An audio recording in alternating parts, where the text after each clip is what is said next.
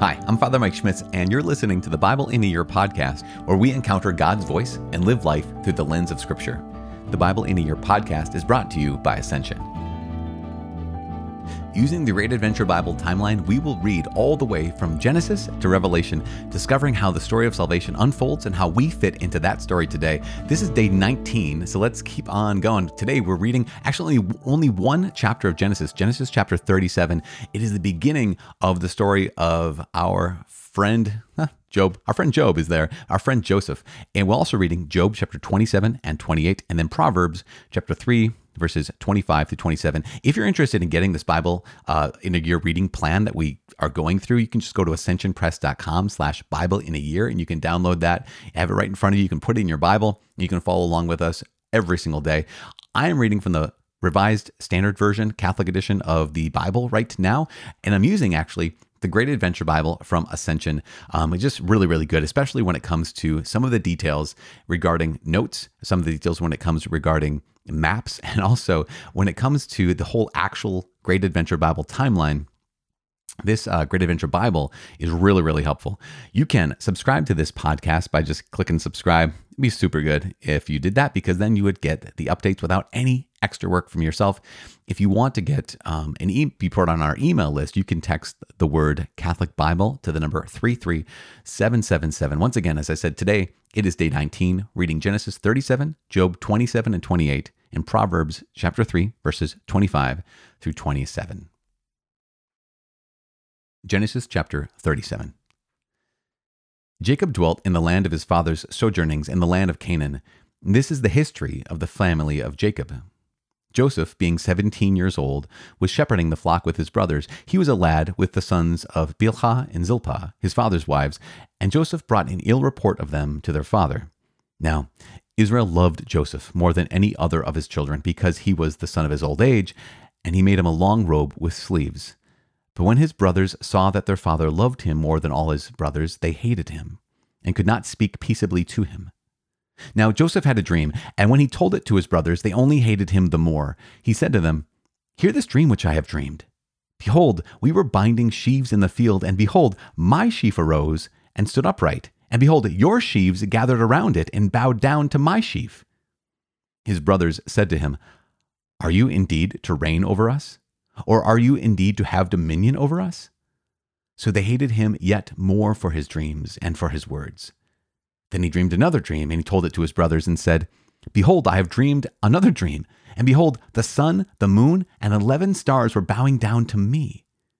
But when he told it to his father and to his brothers, his father rebuked him and said to him, What is this dream that you have dreamed? Shall I and your mother and your brothers indeed come to bow ourselves to the ground before you?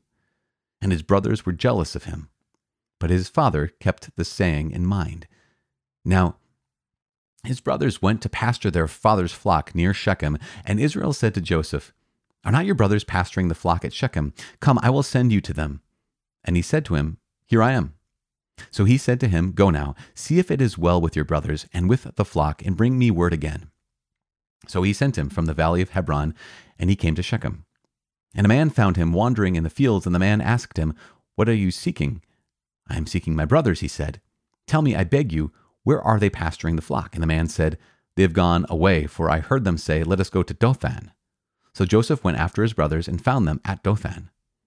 They saw him afar off, and before he came near to them, they conspired against him to kill him. They said to one another, Here comes the dreamer. Come now, let us kill him and throw him into one of the pits. Then we shall say that a wild beast has devoured him, and we shall see what will become of his dreams. But when Reuben heard it, he delivered him out of their hands, saying, Let us not take his life. And Reuben said to them, Shed no blood. Cast him into this pit here in the wilderness, but lay no hand upon him, that he might rescue him out of their hand to restore him to his father. So when Joseph came to his brothers, they stripped him of his robe, the long robe with sleeves that he wore, and took him and cast him into the pit. The pit was empty, there was no water in it. Then they sat down to eat, and looking up, they saw a caravan of Ishmaelites coming from Gilead with their camels bearing gum, balm, and myrrh on their way to carry it down to Egypt. Then Judah said to his brothers, What profit is it if we slay our brother and conceal his blood?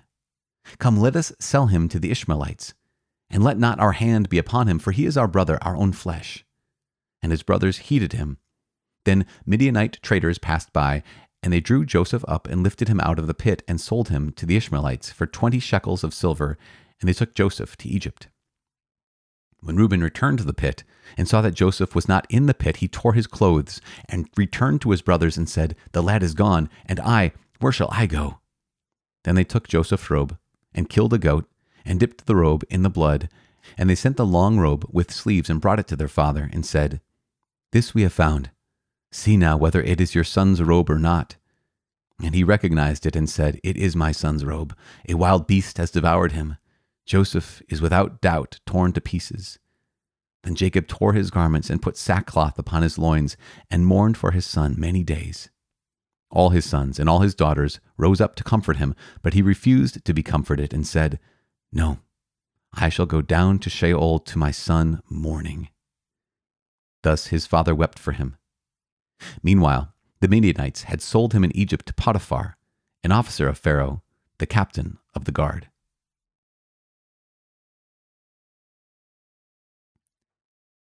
Job chapter 27 and 28.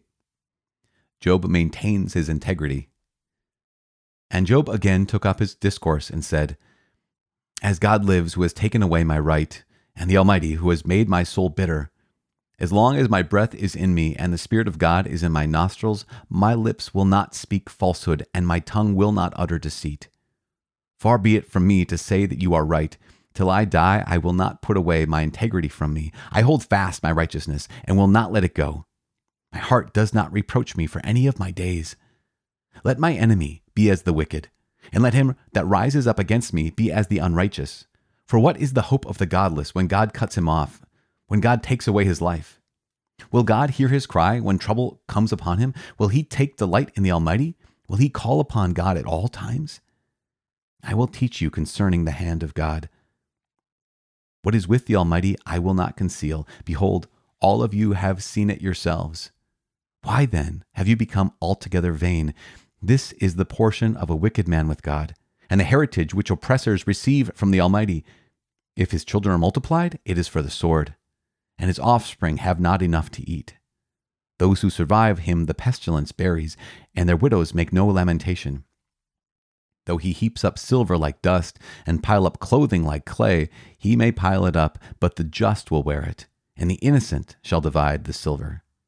The house which he builds is like a spider's web, like a booth which a watchman makes. He goes to bed rich, but will do so no more when he opens his eyes and his wealth is gone. Terrors overtake him like a flood. In the night, a whirlwind carries him off. The east wind lifts him up, and he is gone. It sweeps him out of his place. It hurls at him without pity. He flees from its power in headlong flight. It claps its hands at him and hisses at him from its place. Surely there is a mine for silver and a place for gold, which they refine. Iron is taken out of the earth, and copper is melted from the ore. Men put an end to darkness and search out to the farthest bound the ore in gloom and deep darkness. They open shafts in a valley away from where men live. They are forgotten by travelers they hang afar from men, they swing back and forth. As for the earth, out of it comes bread, but underneath it is turned up as by fire.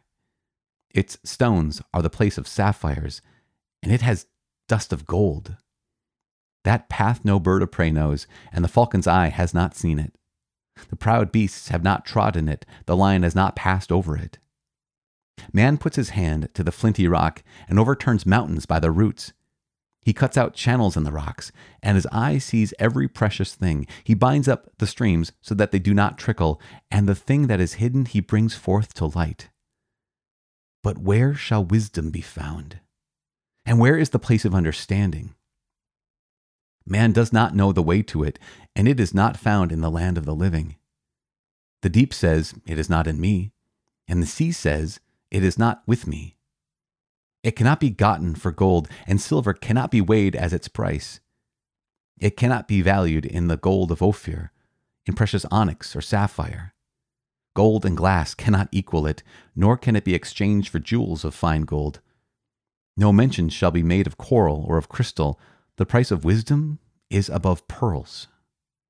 The topaz of Ethiopia cannot compare with it, nor can it be valued in pure gold. From where does wisdom come? And where is the place of understanding? It is hidden from the eyes of all living and concealed from the birds of the air. Abaddon and death say, We have heard rumor of it with our ears. God understands the way to it, and he knows its place. For he looks to the end of the earth and sees everything under the heavens. When he gave to the wind its weight and meted out the waters by measure, when he made a decree for the rain and a way for the lightning of the thunder, then he saw it and declared it. He established it and searched it out. And he said to man, Behold, the fear of the Lord, that is wisdom. And to depart from evil is understanding. Proverbs chapter 3, verses 25 to 27. Do not be afraid of sudden panic, or of the ruin of the wicked when it comes. For the Lord will be your confidence, and will keep your foot from being caught. Do not withhold good from those to whom it is due, when it is in your power to do it. God, you are good, and we give you praise. Thank you so much for your word. We ask that you please send your Holy Spirit to enliven our minds, to enliven our hearts as we belong to you more and more this day and every day. In Jesus' name we pray. In the name of the Father, and of the Son, and of the Holy Spirit. Amen. So, you guys, here we are. Uh, only one chapter from Genesis, but today we get introduced kind of for the first time, basically. We, we heard his name once or twice before this, but for the first time, we hear the story of Joseph. And he is beloved by Israel because he is the son of Rachel. And Joseph is not only that that little brother apparently who is not necessarily entirely well liked by his his brothers. Actually, I'm laughing about it, but at the same time, we realize this is the brokenness that happens. Oh, gosh, is that like the key word? I've brought it up every day in our journey of these last 19 days um, in the, scripture is the word brokenness. Um, but here's what we have: we have Joseph being 17 years old, so his older brothers are quite older, quite a bit, quite a bit older. They can be, and what happens is because Israel loves their little brother more than them, here is jealousy. Here is envy. And this is kind of the key, isn't it? When when there is something unjust. At first, we're maybe righteous in, in noting that this is wrong. This isn't how it should be. But then something can happen and something can twist inside of us where it's not, we're not merely fighting for justice anymore, but now we're fighting for um, fighting out of a place of resentment, fighting out of a place of jealousy or envy. And that's what we see happen. You go from a place where, like, okay, here's our little brother who, I mean, gosh, at this point, he's the youngest son. At this point, he's the 11th. So Benjamin hasn't been born yet, as far as we know. Um, and here is, because later on, Joseph's going to find out, oh, there's a little brother named Benjamin. I didn't even know him. Um, his brothers go from this place of Joseph, who is not going to have a lot of power. He's not going to have a lot of authority. He's not the firstborn, he is the 11th born. And yet, because of this distortion, because of this jealousy that turns to envy, that turns to resentment, there seems to be no stopping what we will do when we feel resentment. When we feel that someone else has something that we believe is ours. Because that, in so many ways, is the, the root of resentment. When we believe someone else has something that we believe is ours or should be ours. In this case, it was their father's love. So they're not wrong. They're not wrong, but they are wrong in choosing to be resentful. And that resentment leads them to the place where they're literally willing to kill, to murder their youngest brother, a 17 year old. And you think, I would never do that. I could never get to that place. And yet, Jealousy, distorted into envy, distorted into resentment, could lead us to do anything. And so, as we just read this story, one of the things we do, we pay attention to the brokenness, not to say, oh my gosh, I can't believe they were so broken back then. We read these stories to, so we know our family tree, but also so we know our own hearts. Because this is where God not only reveals his heart to us in his word, it also reveals our hearts to ourselves. Because we recognize that if I leave my, I recognize if I leave my jealousy unchecked, it becomes this envy that can become resentment, that can become deadly.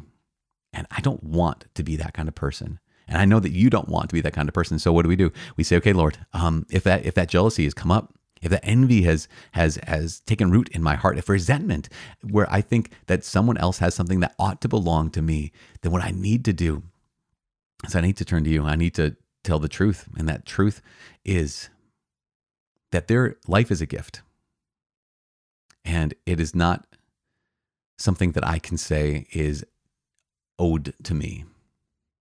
And in so many ways, the love of the people around us is not something that I can say is owed to me. When it is given, it just has to be received with gratitude. But it can't be something that is asserted or claimed or, or demanded. Just like this life. I can't believe that this life is something that is owed to me. It is merely something that I can, when it's given to me, I can receive it with gratitude. But I can't demand it. I can't force it. It is simply a gift. So today is a gift for all of us, for every single one of us. And so as we launch forward into this day on this 19th day of this Bible in a year, Catholic Bible in a year podcast, we just give thanks to the Lord because the cure for resentment, the cure for jealousy and envy is gratitude. And so, Lord God, thank you. Thank you for this day. If you want to follow along, you can download the Bible in a Year reading plan by going to ascensionpress.com slash Bible in a year. If you want to get updates, just text the words Catholic Bible, but with no spaces, Catholic Bible, all one word, to the number 33777. And as always, please pray for each other. Please pray for each other. You are not alone. And yet, you know, we know that uh, we can feel alone pretty easily, pretty darn easily. And so, another day, God's word I'm my name. I was going to say my name's Father Mike. It is because that's my name. my name is Father Mike, and I am so grateful that we are taking this journey together. I'm praying for you, and I cannot wait to see you tomorrow. God bless.